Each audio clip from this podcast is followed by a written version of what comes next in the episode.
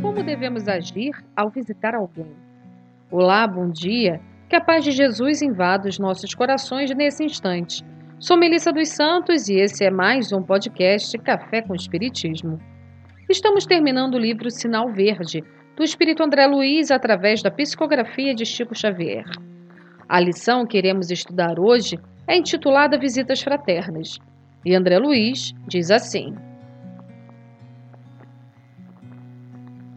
Visita é um ato de fraternidade, do qual não convém abusar com furto de tempo ou comentário inconveniente.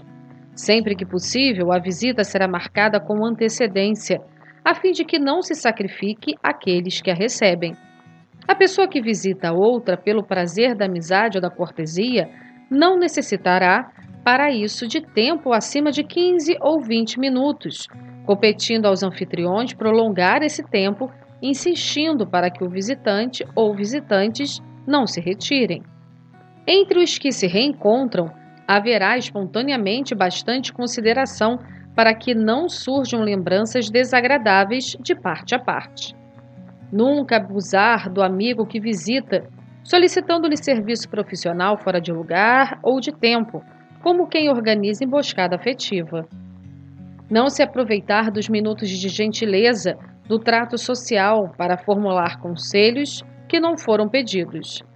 Calar impressões de viagens ou dados autobiográficos sempre que não sejam solicitados pelos circunstantes. Evitar críticas, quaisquer que sejam.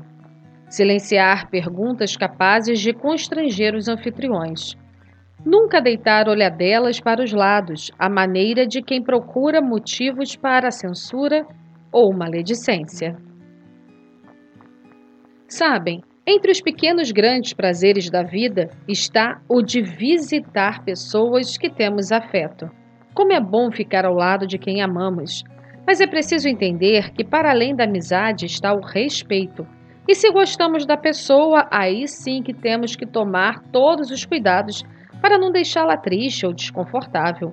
E como é bom também receber amigos em casa, né? Eu adoro.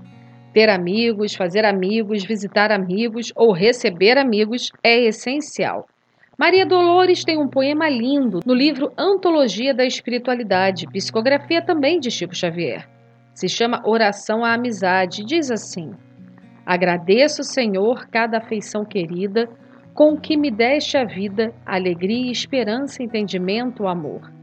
Enaltece por mim a amizade que vem, resguarda minha fraqueza em caridade infinda.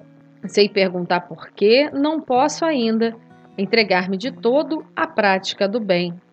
Ser louvado, Jesus, pela criatura boa, que me escora em caminho, estendendo-me paz, reconforto e carinho toda vez que me encontra, auxilia, ou perdoa. Faze brilhar no mundo o olhar brando e perfeito, que me tolera as faltas de hora a hora, que me percebe o anseio de melhora e me ensina a servir sem notar meu defeito.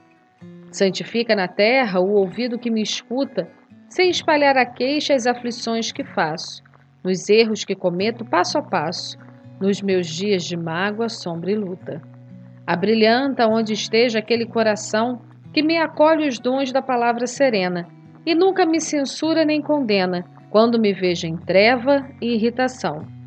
Recama de esplendor para a glória celeste a mão cuja bondade em júbilo proclamo, que me socorre e ampara aqueles que mais amo, no refúgio do lar que me fizeste.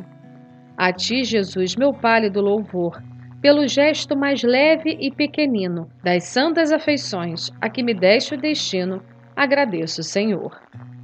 Depois desse lindo poema, importante lembrar do amigo querido que todos nós temos, no qual também é preciso permitir sempre a visita dele, Jesus.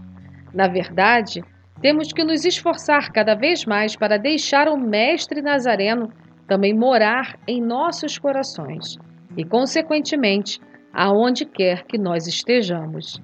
Que assim possa ser e até o próximo podcast Café com Espiritismo.